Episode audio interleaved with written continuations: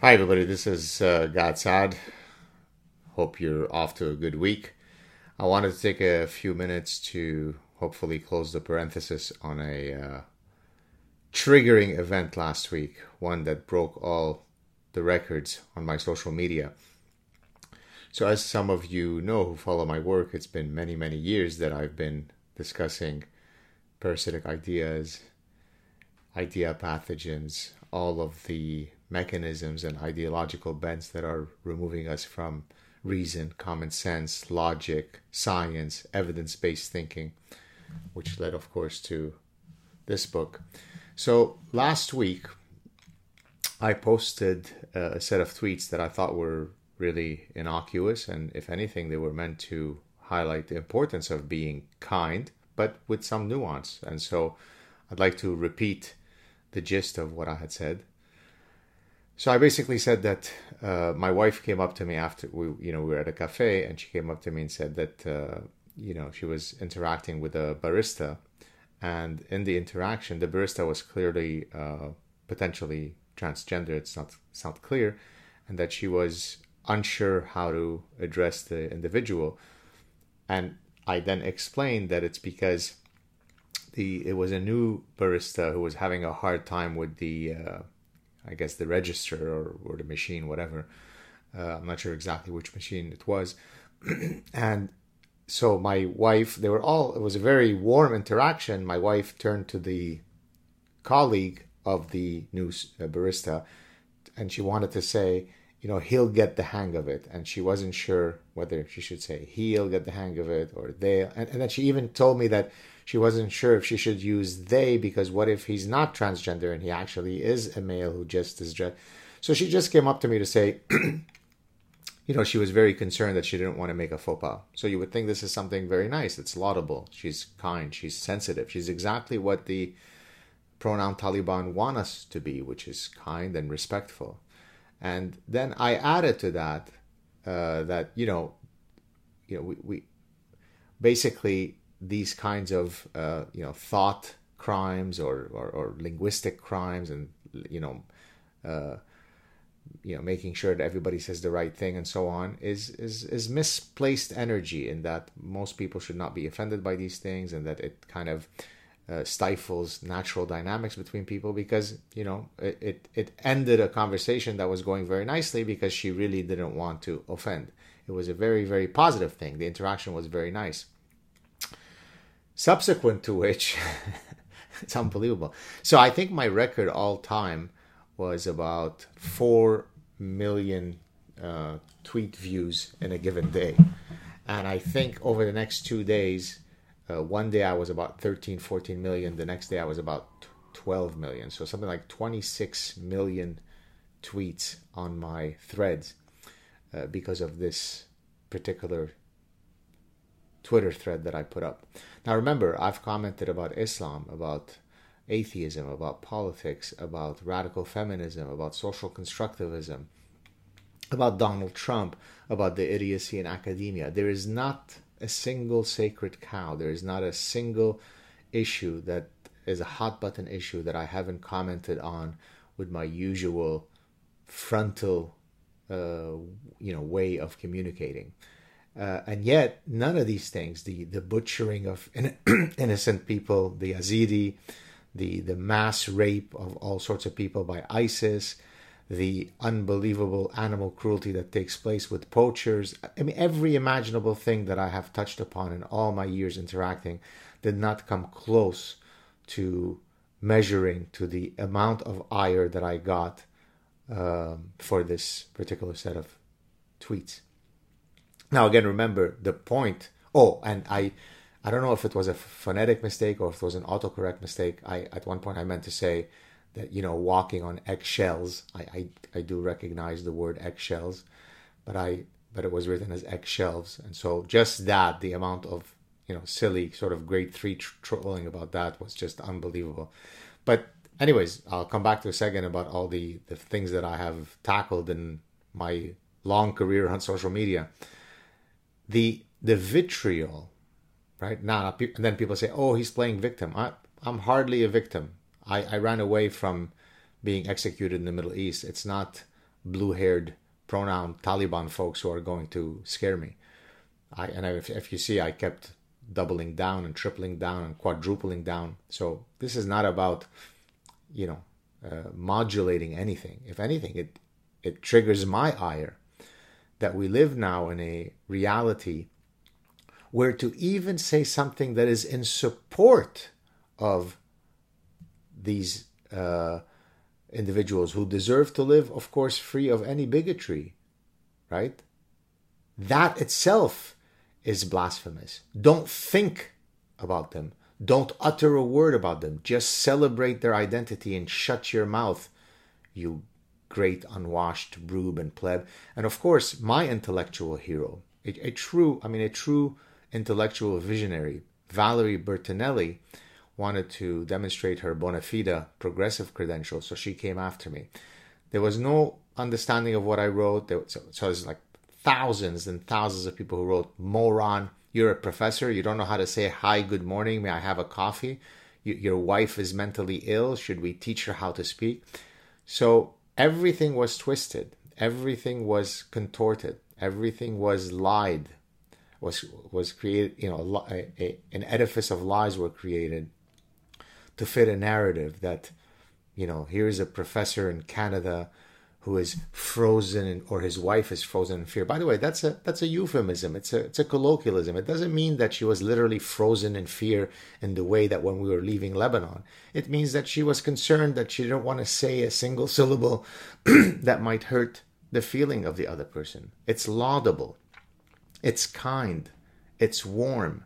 It's sensitive. But if you see the articles that have been written about me, if you see the tweets, if you see the hate, kill yourself, you dumb bitch. That's what I've been called. By the way, that's misgendering me because look at how masculine I am. I'm certainly no bitch. So that hurts my feelings because you're misgendering me, literally. So the ire is not triggered when thousands of people are gang raped by religious fanatics. The ire is not triggered when all sorts of unbelievable injustices occur that I weigh on, at great personal risk, at great professional risk. The real ire, the real religious blasphemous point was when I said that my wife felt uncomfortable because she didn't know how to address someone. And remember, it wasn't, hi, how are you, may I have a coffee? There was a need for a pronoun use because she wanted to say, he'll get the hang of it. That's lost in the attacks. Again, what's the general story here? Valerie Bertinelli is not worth my socks. That's not the point. And all the other super fierce people, they don't... Look what I'm doing. What bothers me is that there are a lot of people who don't have my combative style, who won't double down when they are intimidated by the mob. The 14-year-old little girl who maybe says something that will drive her to commit suicide. If I read you, just go to my thread and read the comments of people. Imagine having millions of people descend on you. Boy, it takes someone pretty comfortable in their skin to not capitulate at such pressure. And for what? Right? Think about all the problems that exist in the world. Think about all the issues that certainly are deserving of our ire, of our vitriol. And this is what you choose to do. This is not whataboutism, by the way. If I see anybody writing this on my things, I will definitely delete them because there's nothing I detest more, or few things I detest more, than smug imbecility and walking Dunning-Kruger types. This is not whataboutism. Humans have a hierarchical mechanism of responding to things, as you would expect from an evolutionary perspective, which means what? If my hair is literally on fire, I don't worry about dandruff in my beard. I first have to put out the hair the fire in my hair before I deal with the dandruff in my beard. There is a modulated system of responses. Therefore, when you react with such anger and ire, and you misconstrue my story, I'm saying that she's lovely and kind because she doesn't want to hurt someone's feelings, and you turn it into I am the Taliban transphobe who doesn't know how to speak, I probably forgot more linguistic nuance last Tuesday than all of the people who've ever written to me combined have in their miserable lives. Right? It's offensive. It's offensive because you are attacking the dignity of what true victimhood is. You're attacking the dignity of what true suffering is. Imagine people writing to me that I should suffer the same consequences of what happened to Richard Dawkins. Richard Dawkins had a stroke. Imagine that you have such a dark heart that that's what you wish upon me. Because I shared a story about an interaction that my wife had at a cafe that we return to every day, a cafe that we have very warm relationship with everybody who's there. But apparently we are indistinguishable from Himmler. That's the problem with cancel culture. There was just someone who put up an article on me in one of the newspapers in Australia. If you read it, I mean, there's almost not a word of there that is the truth, right? Nothing. It's all made up, but it fits a narrative. So even someone like me who is, quote, an ally to that community, because I am about as socially liberal as they come. I will maybe post clips of me walking in the Berlin Gay Parade and the Rio Carnival Gay and Transgender Parade and hanging around with all. I'm about as socially liberal as they come, but I'm talking about a larger point. When we create all of these linguistic markers that we need to all abide by, it just freezes the natural dynamics between people. That's all I was saying. But apparently, I deserve to die. Die, bitch, die. It's not good, people. I can handle it. I can move on. I'll be working on my book later today. I'll be kissing my wife. By the way, when we were walking up to the cafe today, same cafe, my wife turned to me. That's why I love her. One of the many reasons I love her. And she said, hey, can you give me a quick refresher course on how to order from the barista? She was trolling all the idiots who had sent us all those hate things. I said, oh, I'm going to post. She goes, no, don't post it. Sorry, sweetie. I had to mention your brave honey badger attitude. So to the pronoun Taliban, there are bigger issues. All people deserve to live free of bigotry. I'll be standing right there with you, fighting for the rights of all, not just the transgender people, all people, tall people, short people, fat people, purple people. Everyone deserves to live a life of dignity, but you don't hold a special place in victimology. You're not above the rest of us. We don't need to uniquely celebrate your personhood. You're just like everybody else with the exact same rights. And the quicker we stop creating a caste system. You're not allowed to say a word. You're not allowed to say that women menstruate.